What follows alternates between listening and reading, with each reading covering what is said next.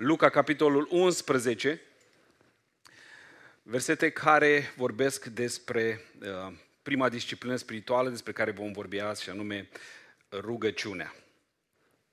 Într-o zi Iisus se ruga într-un loc anumit. Când a isprăvit rugăciunea, unul din ucenicii lui i-a zis, Doamne, învață-ne să ne rugăm cum a învățat și Ioan pe ucenicii lui. El le-a zis, când vă rugați să ziceți, Tatăl nostru care ești în ceruri, sfințească-se numele Tău, vie împărăția Ta, facă-se voia Ta precum în cer, așa și pe pământ. Pâinea noastră, cea de toate zilele, dă-ne nouă în fiecare zi. Și ne iartă nouă păcatele noastre, fiindcă și noi iertăm oricui ne este dator și nu ne duce în ispită, ci izbăvește-ne de cel rău. Apoi le-a mai zis, dacă unul dintre voi are un prieten și se duce la el la miezul nopții și zice, prietene, împrumută trei pâini, căci a venit la mine de pe drum un prieten al meu și n-am ce-i pune înainte. Și dacă dinăuntru casei lui prietenul acesta îi răspunde, nu mă tulbura acum, ușa este încuiată, copiii sunt cu mine în pat, nu pot să mă scol să-ți dau pâini. Vă spun, chiar dacă nu s-ar scula să îi le dea, pentru că este prieten, totuși, măcar pentru stăruința lui supărătoare, tot se va scula și îi va da tot ce îi trebuie. De aceea și eu vă spun, cereți și vi se va da. Căutați și veți găsi. Bateți și vi se va deschide. Fiindcă oricine cere capătă, cine caută găsește și celui ce bate îi se deschide. Cine este tatăl acela dintre voi care dacă îi cere fiul său pâine, să-i dea o piatră? Ori dacă îi cere un pește, să-i dea un șarpe în loc de pește. Sau dacă îi cere un ou, să-i dea o scorpie. Deci dacă voi, care sunteți răi, știți să dați daruri bune copiilor voștri, cu cât mai mult Tatăl vostru cel din ceruri va da Duhul Sfânt cerocerii cer. Amin. Vă rog să ocupați locurile. Cum spuneam, uh, intrăm într-o nouă serie de predici și um, am numit-o călătorie intențională. Nu știu dacă ai observat în viața ta, dar nu oricine merge pe drumul pe care mergem noi. De altfel, cu cât înaintezi în vârstă, îți dai seama că din ce în ce mai puțini oameni merg pe calea aceasta pe care merg, mergem noi. Și am numit uh, această serie Călătorie intențională, fiindcă are de-a face cu disciplinele spirituale. Vedeți, călătoria aceasta are nevoie de uh, efort, sacrificiu, intenție. Nimeni n-ajunge la performanță din greșeală. Nici unul din mari sportivi, oamenii care au reușit să facă lucruri extraordinare în viață, nu au ajuns acolo din greșeală. Un înotător profesionist, de exemplu, consumă zilnic 10.000 de calorii. Un om normal ca noi consumă între 2.000-2.500. Dar și înnoată câțiva kilometri pe zi. Cu alte cuvinte, un sportiv de performanță, de elită, trebuie să-și supună trupul la o disciplină extraordinară, importantă.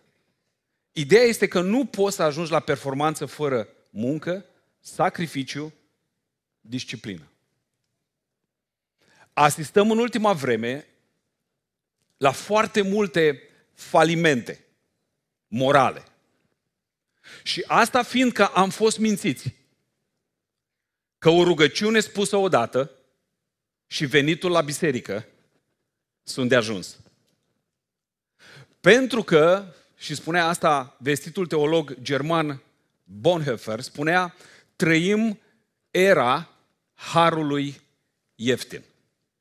Harul ieftin înseamnă predicarea iertării fără pocăință, înseamnă botez fără disciplină bisericească, înseamnă euharistie sau cină, împărtășanie, fără mărturisirea păcatelor, absolvire de păcat, fără mărturisire sau spovedanie. Harul ieftin este harul fără ucenicie, fără cruce, fără Isus Hristos cel întrupat și viu. Și știu, trăim în epoca fast food-ului, a boltului, a supelor instant, și ne interesează foarte mult scurtăturile. Ei bine, în această dimineață vreau să încep prin a vă spune că în tărâmul spiritual, în domeniul spiritual, nu există scurtături. Dumnezeu a așezat lucrurile în așa fel încât toate trebuie să urmeze o ordine exactă, precisă, de neocolit. De exemplu, copilul nu se dezvoltă cât de repede vrei tu. Poți să-i dai vitamine, poți să îl culci cu o oră mai devreme, um, poți să îl educi să postești până nu mai ai suflare, el nu va evolua, nu se va maturiza decât la timpul lui. Degeaba încerci să înveți pe un copil în Pampers tabla mulțirii. Nu este capabil să o învețe. E bine, în viața spirituală sunt lucruri pe care trebuie să le facem noi. Știu că trăim într-o epocă în care ne place foarte mult să auzim că Isus a făcut totul. Noi doar trebuie să stăm cu telecomanda în mână. Aș vrea să fie așa, dar nu e așa. Haideți să ne uităm puțin în Scripturi. Isus a vindecat de orbire, a ridicat ologii, a curățit leproșii, chiar a înviat morții. Însă, nu a vindecat pe nimeni de minciună. Nu a scos niciodată un duh de o hoție din oameni. Nu a poruncit niciodată curviei să iasă afară. Fiindcă astea sunt lucruri cu care noi trebuie să ne luptăm. Astea sunt lucruri pe care noi trebuie să le facem cu ajutorul lui Dumnezeu. Ascultă-mă bine. Atunci când ți se pare că Dumnezeu nu lucrează în viața ta, când ți se pare că ești blocat fără ieșire, tu de fapt vrei ca El să facă ceea ce trebuie să faci tu. Și asta nu se va întâmpla niciodată. Vrei și tu să ai un soț romantic și atent. Dar tu ești o cicălitoare profesionistă și o manipulatoare de clasă. Degeaba te rogi, spun de pe acum. Dumnezeu nu ascultă astfel de rugăciuni. Nu-l va schimba pe soțul tău niciodată dacă nu te schimbi tu. Vrei daruri spirituale, autoritatea asupra duhurilor, dar ești leneș la muncă, cum spune românul, fur curent, da? Uh, și vrei promovare spirituală. Te rogi la Domnul, dar El nu va face nimic până nu te schimbi tu. Până nu faci schimbări radicale în dreptul tău, când vei fi credincios în cele mici, ți le va da și pe cele mari. Vei să fii promovat în biserică, să ajungi lider, dar tu n-ai putut niciodată să accepti ordine și ești neguvernabil. Și aștepți ca Dumnezeu să te promoveze. Mult Dumnezeu n-a promovat niciodată pe cineva care n-a fost un bun ucenic, un om care nu a fost vreodată supus în viața lui. Te rogi ca Dumnezeu să-ți prospere afacerea, să te promoveze la lucru, pentru ca să dai mulți bani în lucrare. Ați auzit-o pe asta, nu? Uh-huh. Da. Dar, dar tu nu ești serios cu zeciuielile, nedisciplinat cu banii, te rogi pentru mulți bani, dar Dumnezeu nu-ți va da niciodată, atât timp cât nu ești credincios lui și bisericii. De aceea dăm voie să spun, înainte să intrăm în această călătorie spirituală, că blocajul din viața ta are de-a face cu ceea ce poți tu și aștept să facă El. Cu ceea ce trebuie să fac eu și aștept să coboare Dumnezeu din cer. Ei bine, rugăciunea este ceea ce putem și trebuie să facem noi. Rugăciunea este ceea ce putem și trebuie să facem noi. Niciodată nu va veni Arhanghelul Mihail să se roage pentru tine. Niciodată Gabriel nu va sta în genunchi pentru situația ta. Tu trebuie să te rogi lui Dumnezeu. Pavel spunea, pentru cei care se pregătesc în această călătorie intențională, uh, spunea corintenilor așa, și citesc BVA-ul pentru că asta dă o lumină, o lumină nouă. Zicea, nu știți oare că dintre toți cei care participă la o competiție sportivă, numai unul câștigă premiul? Să alergați deci astfel încât să fiți câștigătorii lui. Pentru a primi ca premiu o coroană, care nu durează mult timp, concurenții acceptă anticipat să se abțină de la multe lucruri. Dar noi să le urmăm exemplul autodisciplinei pentru o coroană care nu se va usca niciodată. Astfel eu mă prezint înaintea voastră nu ca unul care aleargă fără scop sau ca cel care nu își nimerește adversarul, ci dă cu pumnul în vânt, în aer. Mă lupt având un strict control asupra corpului meu și mi-l subordonez. Pentru că după ce am predicat altora despre regulamentul acestei competiții, să ne ajung chiar eu însumi în situația de a fi descalificat. Îmi place foarte mult traducerea asta, care parcă dă o lumină nouă în ceea ce privește disciplina spirituală. Noi vorbim în duminicile care ne stau în față despre disciplina spirituală sau, să fim mai corecți, discipline la plural. Așa că începem această călătorie intențională. Nu mergem mai iurea, așa în van, inutil, ci avem o țintă, un plan specific, un antrenament și o disciplină. Și astăzi vorbim despre rugăciune. Aveți, dacă scanați codul, aveți notițele pe aplicație și mă bucur foarte mult că vorbim despre rugăciune după 21 de zile de rugăciune. Pentru că în zilele noastre se vorbește foarte mult despre rugăciune. Se fac multe seminarii despre rugăciune, se scriu multe cărți, dar realitatea este că se practică mai puțin rugăciunea. Sunt biserici care au ora de rugăciune, dar în ora aceea se cântă despre rugăciune, se predică de trei ori despre rugăciune și se, ro- și se roagă în realitate mult mai puțin. Realitatea dură pe care trebuie să o spunem de aici întotdeauna este că marea majoritate se roagă, dar nu au disciplina rugăciunii. Mult timp în urmă locuiam în Statele Unite. Mă îndreptam spre biserică pe autobandă și țin minte că meditam la acest subiect al rugăciunii. Mă duceam spre ora de rugăciune. Și cum mergeam eu așa, conducând, zic eu, cât de cât regulamentar, poate puțin peste, acolo toată lumea merge puțin peste, aici în România toți respectăm. Cum mergeam eu așa frumos, trece pe lângă mine un motociclist, dar de la fără cască, fără geacă, cu ochelari și cu un tricou care îi făcea așa. Trece pe lângă mine, parcă stăteam pe loc. Aveam în jur de 110 km la oră, ceea ce e regulamentar acolo. Parcă stăteam pe loc. Și nu mai bine l-am văzut cum s-a pierdut așa ca un punct. Așa a trecut pe lângă mine. Și a trebuit să pun frână brusc pentru că un bătrânel mergea și el pe autobandă, parcă era în sensul giratorului din podul roșu. Era să facă accident. Am repus frână, am redresat mașina, m-am calmat. Uh, și apoi Dumnezeu îmi vorbește în felul următor. Credincioșii mei sunt orică ăla care trece în viteză. Sau ca ăsta care merge cu încetinitorul când este vorba de rugăciune.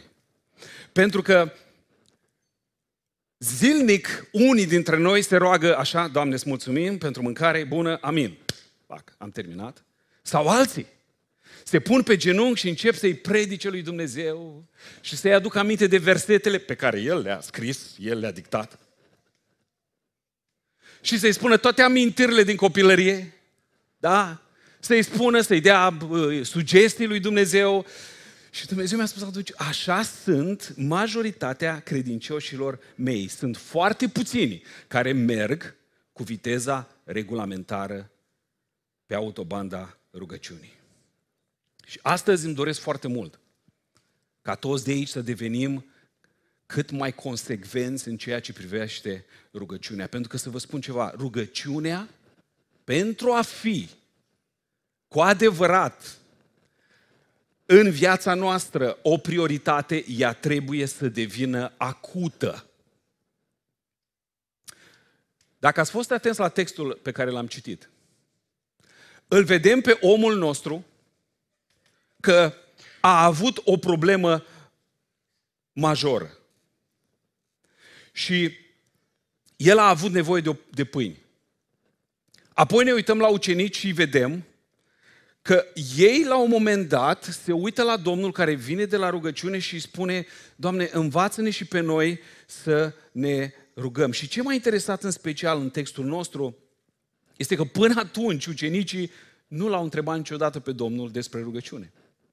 Este posibil să fi fost împreună de, de, de luni de zile, cu siguranță, zic eu, poate câțiva ani. De ce până atunci ei nu s-au gândit niciodată să-l întrebe despre rugăciune?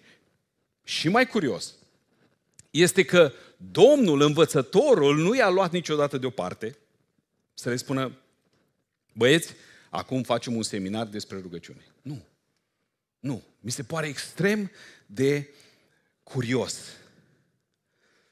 Pentru că citim în Scripturi, de fiecare dată când făcea o lucrare majoră, Iisus petrecea noaptea în rugăciune.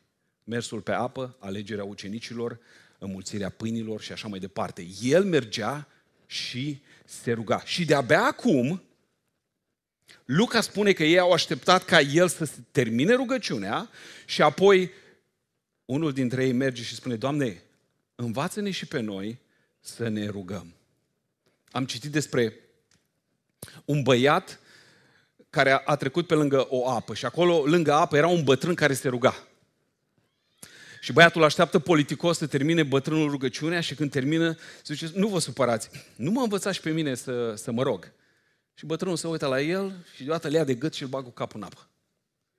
Și ăsta se zbate, se zbate, se zbate, bătrânul îl ține acolo și la un moment dat îi dă drumul. Și ăsta abia își revine și spune, domnule, te-am rugat să mă înveți să, să mă rog, tu mă bași cu capul în apă? Și bătrânul îi spune, tocmai ți-am dat prima lecție. Când vei dori să te rogi, cum ai dorit aer când erai sub apă, atunci să vii la mine să te învăț să te rogi. Vedeți? Abia atunci au ajuns ucenicii să simtă nevoia acută de rugăciune. Abia atunci și-au dat seama, pe parcursul călătoriei cu Isus, că puterea Domnului venea de la rugăciune. Abia atunci rugăciunea a devenit acută în viața lor, o nevoie importantă, acută. Astăzi Domnul vrea să ne învețe cum i-a învățat pe ei. Nu numai un model de rugăciune, Tatăl nostru care ești în cer, o rugăciune domnească, ci mai mult decât atât, vrea să le arate un mod de viață. A vrut să le arate lor și vrea să ne arate nouă. Un mod de viață. Rugăciunea trebuie să fie un mod de viață. Astăzi Domnul vrea să ne învețe cum i-a învățat pe ei atunci, nu numai cum să se roage, ci cum să trăiască pentru rugăciune. Asta trebuie să repet, că unii n-ați prins-o. Nu este important numai să știi cum să te rogi corect. Majoritatea de aici știu cum ne rugăm corect. Ne rugăm Tatălui, în numele Lui Isus, prin Duhul Sfânt. Asta este rugăciunea teologic corect. Da? Dar nu asta este cel mai important, ci El vrea să ne învețe cum să trăim pentru rugăciune. Rugăciunea este comunicarea cu Tatăl. Este închinarea. Inima lui Dumnezeu este acolo. El își dorește părtășia cu noi. Vedeți, Domnul i-a lăsat pe ei să se convingă de nevoia de a se ruga. Ei și-au dat seama de puterea minunată a Domnului. Dacă am ști cât pierdem, dacă am înțelege astăzi puterea minunată, puterea supranaturală a rugăciunii. Pentru că să vă spun ceva, insistența în rugăciune arată credința noastră. Astăzi vă spun, uitându-ne la textul acesta, că rugăciunea adevărată este întotdeauna rugăciunea insistentă. Știi când insiști? Atunci când este o singură soluție. Atunci când nu mai ai altă soluție, altă posibilitate. Vorbeam de omul acesta din povestirea lui Isus. Parcă de fiecare dată când citesc mă dezarmează insistența lui. Domne, cum să insiști atât la vecinul tău. Puneți-vă în locul lui. I-au venit musafiri în casă și când să meargă să dea de mâncare, au, nu avem pâine. Și a ieșit afară. Și când a ieșit afară, s-a trezit în fața porții vecinului. Ce fac? Cum să bat la ora asta târzie din noapte la vecinul meu? Dar cum să mă duc acasă și să le spun lor că trebuie să culce flămânzi? Omul nostru era într-o situație fără ieșire. Trebuia să bată la ușa vecinului. Situația nu îi dădea de ales. Nu exista pâine. Era un mare păcat la evrei să nu-ți primești musafirul frumos. E cam ca la români. La români când vine un musafir, șapte feluri de mâncare, 12 feluri de prăjituri, camera cea mai mare, curățenie, linii. Asta e, noi avem chestiunea aceasta. Trebuie să ne primim foarte bine musafirii. Și pentru cei care nu înțeleg cum de n-avea ăsta pâine, uh, vreau să vă spun că nu era nici Lidl, nici Oșan pe vremea aia. Noaptea, dacă n-aveai pâine, asta este. Singura șansă era la vecinul. Clink long. Și vedem că a sunat și ăla i-a spus, du-te în pace că eu am treabă. Însă, ce puteri supranaturale a găsit omul ăsta când a fost împins de situație să insiste. Ne amintim de profetul Eremia, care era la un moment dat pe fundul gropii și parcă în versetele din plângeri, parafrazând, el spune așa, Doamne, singurul lucru bun care este în situația mea este că mai jos de atâta n-am unde să mă duc. Era în curtea cetății, într-un puț secat, unde era noroi, și trebuia să stea pe vârfuri să poată să respire. Și el spunea, Doamne, mai jos de atât, nu am unde să cad. Habar nu avem ce puteri se activează în noi atunci când rugăciunea înaintea lui Dumnezeu este unica soluție. Nu știm ce, ce puteri se activează în noi prin rugăciune. Am auzit despre un om care muncea la, la o fabrică pe timpul comuniștilor în schimbul, cred că era schimbul 3, nu? Uh, de la 4 la 12 noaptea. Și uh, omul ăsta, pe, nu, la 12 noaptea, de, la, de la 12 noaptea la 4 dimineața, omul ăsta când ieșea la 12 noaptea, nu avea mijloc de transport. Și ca să scurteze distanța, mergea printr-un cimitir. Scurta cam vreun kilometru. Era noapte, în noaptea respectivă nu era lună și fără să-și dea seama, cade într-o groapă ce fusese proaspăt săpată pentru o mormântare ce avea să aibă loc dimineață. Omul încearcă să se cațere, se sforțează când vede că nu are nicio șansă, zice, asta este. Își ia punga, de pe atunci era cu punga, o împăturește, o pune sub cap, se învelește bine în parte, zice, bă, asta este, dimineața o să vină gropare și o să mă ajute să ies și eu când să facă ăștia mormântarea și a, a dormit. Peste vreun ceas, alt cetățean trece prin cimitir, cade în aceeași groapă. Să chinuie și ăsta, să iasă, încearcă, face cumva. Ăsta se trezește la un moment dat și așa se uită la el și spune, am încercat și eu, dar fără niciun succes.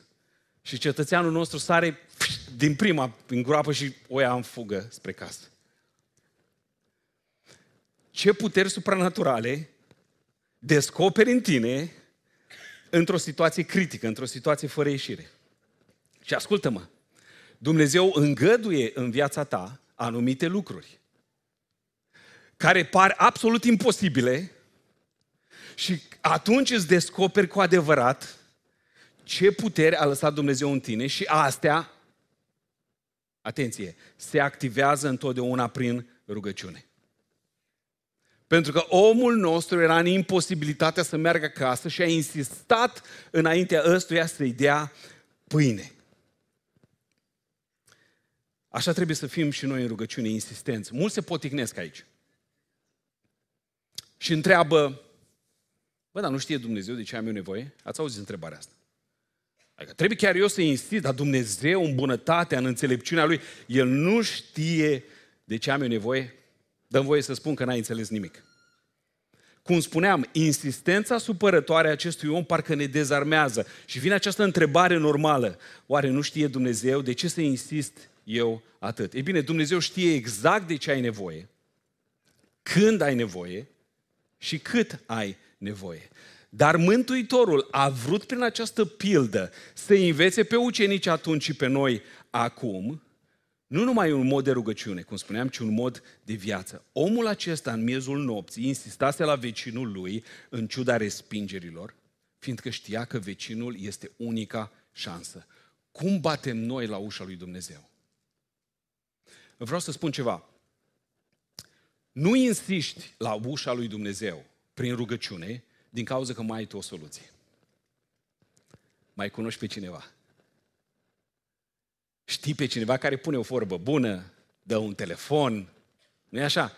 Îți împrumută niște bănuți. O mai rezolvi tu puțin. Pe când vedem că Dumnezeu întotdeauna este onorat când El este nu una din soluții, ci singura soluție. Cum batem noi la ușa lui Dumnezeu prin rugăciune? Țineți minte femeia cananeancă? Wow, când am citit acolo, ah, mi s-a blocat creierul. Zic, cum Dumnezeu, Domnul Iisus, o respinge? Fetița ei era bolnavă. Și el spune, nu, eu n-am venit decât la cei din Israel. Și atunci, țineți minte, nu-i bine să iei pâinea să o dai la câini. Și ea spune, Doamne, și câinii se hrănesc cu fărmiturile ce cad de la masa stăpânilor. Știi ce a înțeles ea? A înțeles că Iisus este singura șansă.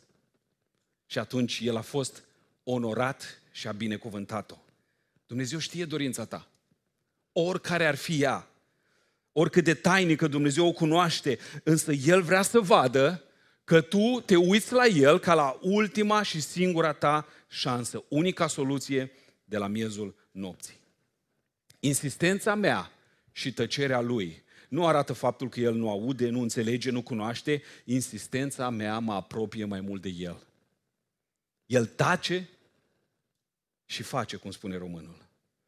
Dar întotdeauna trebuie să înțelegi că există un parteneriat. Pe mine m-a ajutat foarte mult să înțeleg această taină despre rugăciune, despre insistență și despre credință în general, acest concept al parteneriatului. Pavel spune, noi suntem împreună lucrători cu, cu Dumnezeu. Dumnezeu ne propune, și am văzut în textul ăsta, un plan de bătaie. Dacă veți un antrenament de care vorbea Pavel, da? Și el spune așa, uitați cum sună. Cereți, căutați, bateți. Nu spune stați, așteptați și o să vină. Nu, nu, nu, nu, nu. El spune cereți, căutați, bateți. Pentru că Dumnezeu nu încurajează lenea nicio formă. Dumnezeu se folosește de oameni de acțiune. Oameni care mai bine ar eșua în a face ceva decât să reușească să facă nimic. Oricât am vrea să realizăm pe acest pământ, pentru a avea biruință trebuie să urmărim acest plan pe care ne-l trasează Mântuitorul. Cereți, căutați, bateți.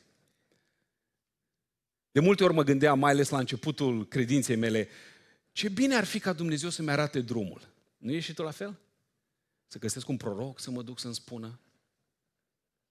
Poate să-mi dea cineva un e-mail, să-mi trimită un mesaj, așa vorbește Domnul, du-te în dreapta, fă în stânga și acolo descoperi. Hai, ce mult mi-ar fi plăcut. Știi de ce? Pentru că nu îmi place să bat la uși. Pentru că nu îmi place să insist. Pentru că nu îmi place să bat fără să mi se deschidă. Dar Dumnezeu vrea ca noi să urmărim acest plan pentru ca El să ne salveze cu mâna Lui binecuvântată. Pentru că El dorește întotdeauna părtășia cu noi mai mult decât noi vrem părtășia cu El. Și numai într-o situație disperată, atenție, ascultă-mă bine, numai într-o situație disperată ajungem pe genunchi. Numai atunci când suntem la fundul gropii, numai când ne năvălesc apele peste cap cum îl năvăleau pe Ieremia. Numai când căutăm aer, cum căuta băiatul acela, sau când suntem la fundul gropii ca cetățeanul noaptea în cimitir. Când este ultima oară când te-ai lucrat cu lacrimi în vacanță?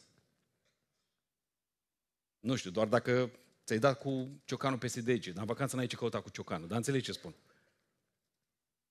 Sau când e ultima oară când ai postit după ce ai reușit la examen? Cam Nu există așa ceva. Numai când căutăm, batem, cerem, învățăm să ne rugăm cu adevărat. Numai atunci căutăm cu toată inima harul lui Dumnezeu. Trei păstori stăteau într-o parte de vorbă despre care e poziția corectă a rugăciunii. Că și asta e un debate în creștinism. Unul spune, eu cred că poziția corectă este în picioare cu mâinile ridicate, mâini curate către cer ridicați. Altul spune, nu, eu cu smerenie, vin întotdeauna în genunchi înaintea lui Dumnezeu. Al treilea spune, nu, nu, nu, proșternut cu fața la pământ în fața sfințeniei lui. Și un cetățean trecea și el pe acolo, pe lângă ăștia trei și spune, nu vă spărați, am auzit și eu pozițiile de rugăciune ale dumneavoastră, vreau să vă spun că eu cea mai tare și puternică rugăciune am făcut-o cu fundul în sus. Oh, cum adică? Da, și cu capul în fântână. Adică în situație de criză. Cea mai tare rugăciune pe care am făcut-o în viața mea a fost în aeroport în Seattle în 2001, când vreau să mă întoarc în România. Mm-hmm. Oricare ești, adu-ți aminte de cea mai tare rugăciune pe care ai făcut-o. Și nici nu mai țin minte poziția, știu că strigam cu tot ce era în mine. Dumnezeu îngăduie să ajungi la limita răbdării, la limita lacrimilor, la limita puterii fizice, ca să învățăm cu adevărat să cerem, să căutăm și să batem.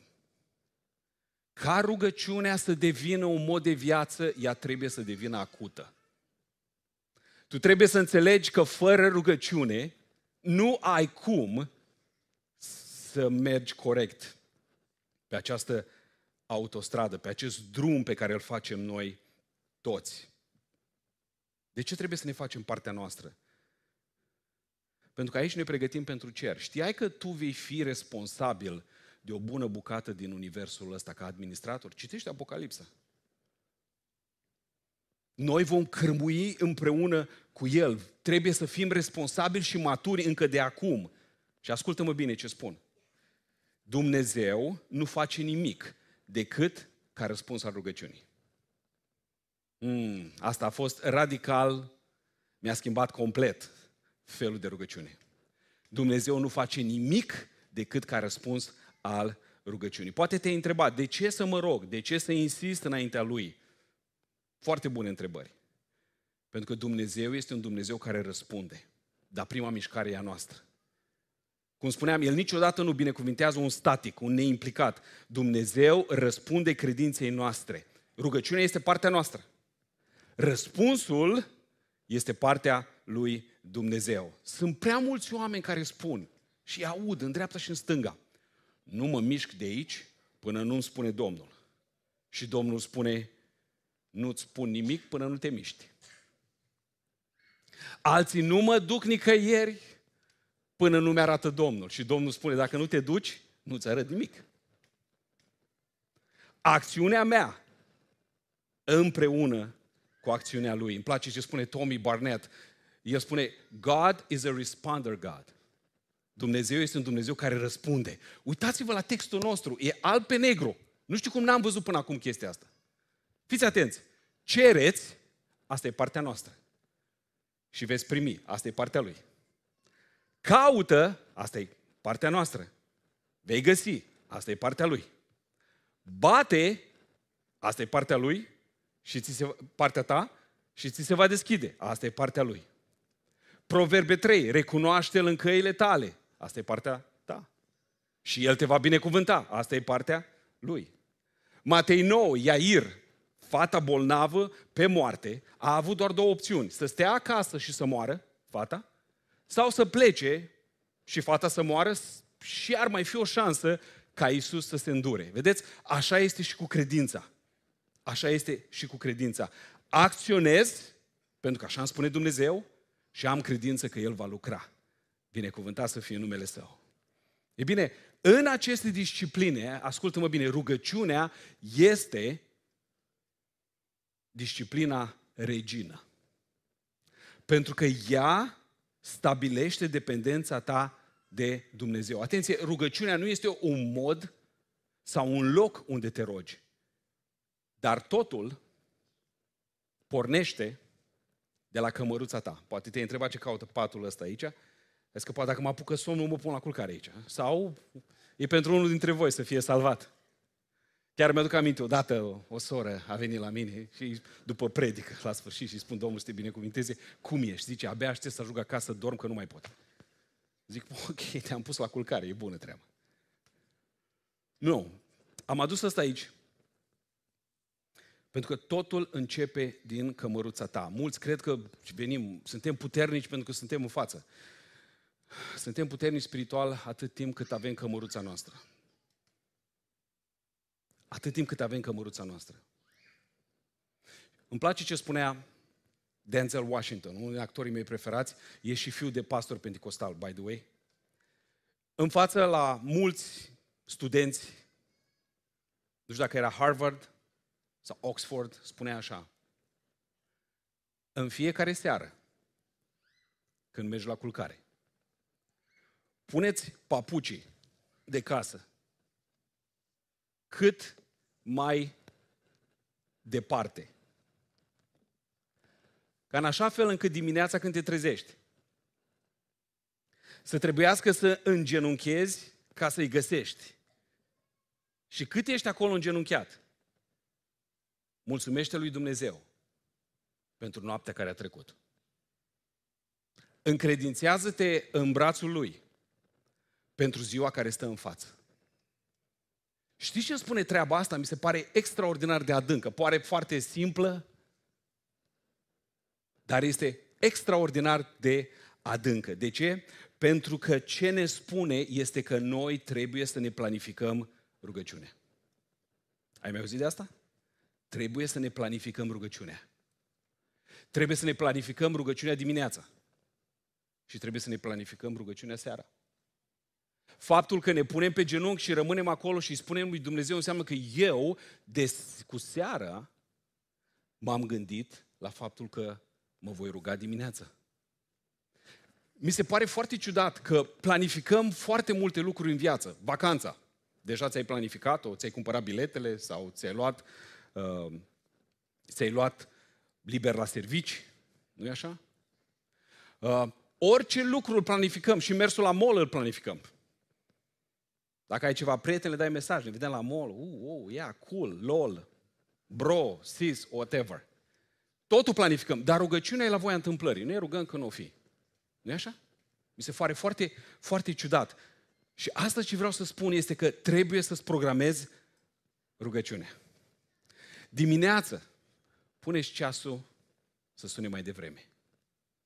Puneți papucii cât de departe sub pat ca dimineața să te întinzi, dacă te, să te faci ca o râmă. Numai ca să stai cât mai mult înaintea lui Dumnezeu pe genunchi. Seara la culcare, cât mai ai energie, roagă-te înaintea lui Dumnezeu. De altfel, rugăciunea dimineața, calitatea ei, este întotdeauna dată de când te culci seara. Știi asta, nu? Că dacă seara te culci rupt, dimineața nu mai știi cum să lovești periuța, pasta de dinți, traficul, mașina. Prin urmare, seara te asigur că te rogi dimineața. Știți cum este rugăciunea adevărată? Îmi place foarte mult gândul ăsta. Seara mă predau. Și spun, Doamne, fără tine nu pot nimic. Am eșuat multe. M-am enervat în trafic. La examen nu mi-a ieșit cum trebuie. M-am certat cu soția. Treaba nu mi-a ieșit. Doamne, în seara asta mă predau. Dacă te uiți în psalmi, psalmii nopții sunt un psalm de predare. Doamne, I give up. Îmi place uh, foarte mult lui Giglio spune asta. The good quitting. Atunci când e, e bine să te predai, e o predare bună. Asta e noaptea. Înainte să te culci, te predai înaintea lui Dumnezeu și zici, Doamne, fără tine nu sunt în stare de nimic. Mă predau și mă duc la culcare. Și dimineața, foarte interesant, dimineața când te trezești și iei papucii, ești pe genunchi, te încredintezi în brațul lui și spui, exact ca Ieremia, Aseară m-am predat, n-am mai avut nicio șansă, a, văd că resursele mele sunt pe zero. Bip, bip, bip, bip, sunt la minus. Dar totuși, ce mă face să trag nădejde, ce mă face să gândesc în inima mea, bunătățile Domnului nu s-au sfârșit. Îndurările Lui sunt, nu sunt la capăt, ci se înnoiesc în fiecare dimineață. Binecuvântat să fie Domnul. Așa că în fiecare dimineață pornesc dependent de Dumnezeu. Asta îl onorează pe El. Așa că programează-ți rugăciunea.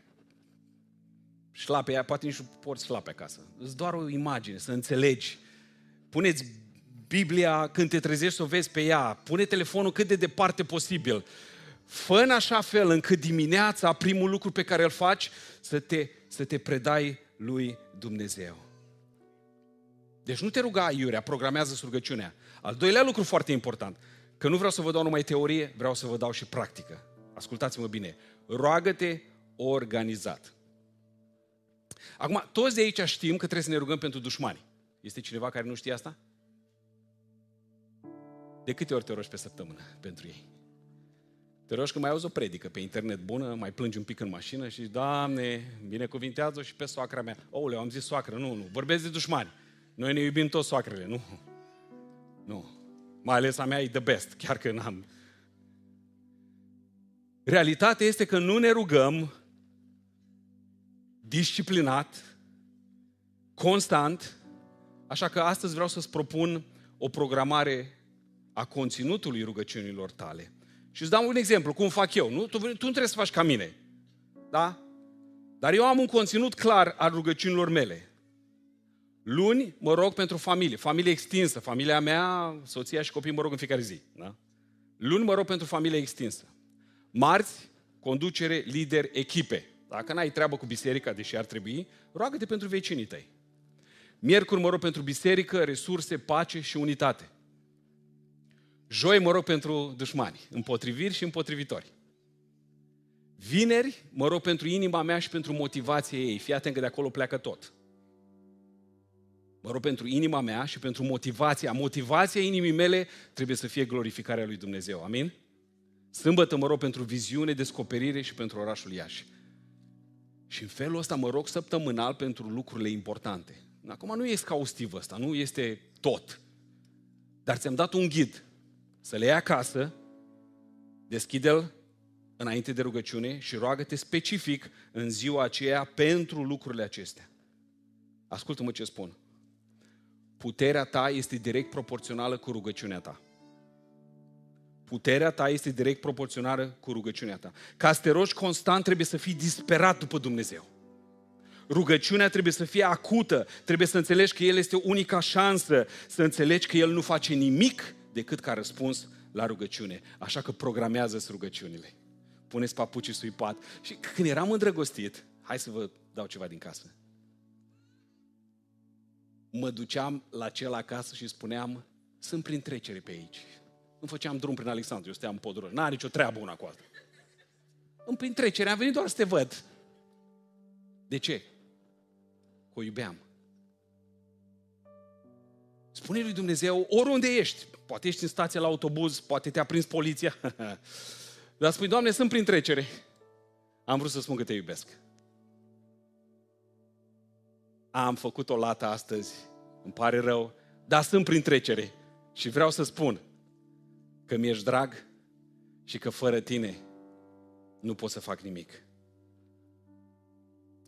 Roagă-te des în mașină, în tramvai, la jogging, în pauza de lucru, în sala de așteptare, spune-i Domnului, eram prin trecere.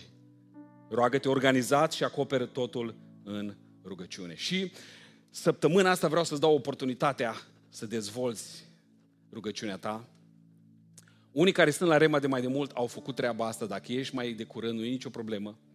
Săptămâna asta vreau ca fiecare dintre noi să se roage măcar 15 minute. Așa că sâmbătă, începând cu ora 0, până duminică la ora 0, 24 de ore, o să avem un lanț neîntrerupt de rugăciune. Dacă scanezi și mergi pe aplicație, o să poți să-ți alegi 15 minute când poți tu. Mai grele sunt alea la 3, la 4, am văzut eu, dar găsim ceva asistente care lucrează la ora aia. întotdeauna am găsit, lanțul a fost neîntrerupt. Mă bag și eu cu ele că eu sunt încă pe programul Americii. 15 minute, 24 de ore, lanț neîntrerupt de rugăciune. Ne rugăm pentru biserică, pentru biruința Domnului, pentru cei dragi care sunt pierduți, pentru familiile bisericii. Și acum hai să ne ridicăm înaintea Domnului.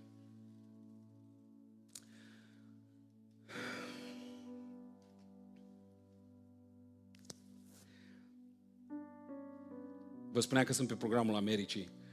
Um, am o săptămână jumate de când am venit și nu reușesc să mă echilibrez cu somnul. Și săptămâna asta când mă pregăteam pentru mesaj, am zis, am calculat eu așa, am zis cam trece o săptămână jumate, o să fiu ok cu somnul și o să vin și le spun oamenilor dacă au mulțumit Domnului că au dormit o noapte întreagă. Că și eu am dormit prima noapte, în sfârșit am dormit și eu prima noapte, dar a fost exact invers noaptea trecută. Noaptea trecută am ieșit cu niște prieteni dragi la, la dinner și după aceea am venit acasă, am zis o întind până la ora 12, că când ești pe fusul la alt orar, te curci la 7 și te treci la 2 dimineața și trebuie să mănânci borș, să stai prin casă, să faci lucruri. Creierul spune go for it, go for it. Dar azi noapte am întins-o până la 12. Mă cul, zic, bag 6 ore și spun bisericii slavă Domnului. M-am pus la 12. Până la 6 n-am închis un ochi. M-am întins când pe dreapta, când pe stânga. Când... Am zis, bă, poate am băut cafea, dar n-am băut cafea. Deci ce se întâmplă cu mine? Zice, oh, la ora 6 am coborât jos. Am uitat peste notițe, m-a rugat și Dumnezeu mi-a dat două lucruri. Unul dintre ei am vorbit cu o persoană privată înainte de slujbă, dar al doilea mi-a zis, spune bisericii așa. Cum ești fără somn? Sunt distrus. Uh, și cel mai rău este că te îmbolnăvești dacă nu dormi, pentru că nu ai sistemul imunitar. Da? Nu te aperi de boală. Și el zice așa, diavolul ucide pe oameni nu prin păcate mari, ele sunt simptomul. Îi ucide prin lipsa rugăciunii. Încetul cu încetul. Azi n-ai timp. Mâine ești ocupat. Poți să fii ocupat și cu slujire. Atenție, nu numai pe Netflix. Mesajul pe care mi l-a pus pe inimă și am înțeles de ce n-am dormit toată noaptea, că ar trebui să înțeleg adânc în mine chestia asta, să vă spun vouă. Diavolul ne ucide nu prin păcate mari. Alea sunt simptome. Când ai ajuns acolo, deja e gata. Și puțin câte puțin prin lipsa vieții de rugăciune. Nu contează cum te rogi și unde te rogi, contează să te rogi. Să ai, să ai această dorință disperată de a veni înaintea Lui. Să-i spui, Doamne, fără Tine nu sunt nimic. Seara mă predau, sunt un faliment. Dimineața mă trezesc plin de energie și spun, Doamne, bunătățile Tale s-au înnoit, slăvit să fie numele Tău. Așa că haideți acum împreună să venim înaintea lui Dumnezeu și să ne rugăm ca și cum El este unica soluție din viața noastră. Ai înțeles deja de ce ești blocat. Pentru că asta trebuie să faci tu și aștept să facă El. Și astăzi îți spune prin gura mea, dacă vrei să stai tare, să nu fii doborât, să scapi de păcatele alea recurente, să mergi din putere în putere, trebuie să mă cauți. Intențional, serios, disciplinat și când faci pasul ăsta al credinței, eu sunt Domnul care te binecuvintez. Ai auzit? Hai să plecăm capul la rugăciune. Tată, ne rugăm înaintea Ta, ca la unicul Dumnezeu, singura șansă, singura soluție. Și îți mulțumim că de nenumărate ori ne-ai scos, Doamne, din gropi, de nenumărate ori ne-ai salvat când nu mai era nicio soluție.